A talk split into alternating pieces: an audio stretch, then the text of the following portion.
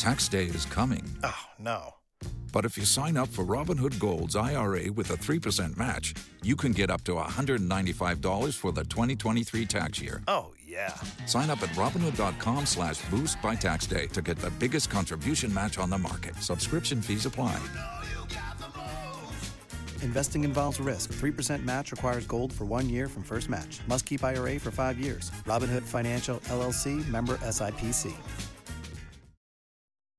Morning, Jacksonville. I'm April Davis here on Jacksonville's Morning News. We want to check in and see what's happening in Washington today with our Washington correspondent, Samantha Manning. And former President Donald Trump appears to have an early advantage when it comes to the numbers of delegates needed to clinch the GOP nomination in his bid for reelection. And Sam, Trump already has the advantage there when it comes to fundraising as well and name recognition. What's that all about?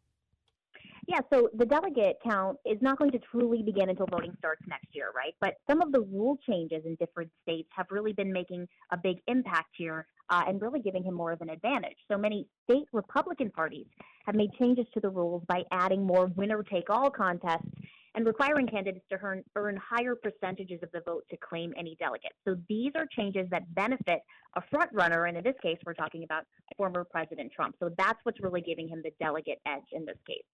And how many delegates does a candidate need to become the party's nominee, and where do things stand right now? Yeah, so for 2024, there are an estimated almost 2,500 delegates to win the nomination. A candidate must receive a majority of those delegates, so we're talking about just over 1,200. Now, the RNC, of course, as we know, is scheduled for next summer. Uh, it's going to be in July in Milwaukee, and that's where the party will officially select its nominee, and we'll actually see the final numbers there. And Sam, here in Florida, a lot of people, of course, paying uh, attention to Governor Ron DeSantis, Trump's biggest challenger, and he's faced some issues. We reported recently here on Jacksonville's Morning News he had to cut staff because of financial pressure.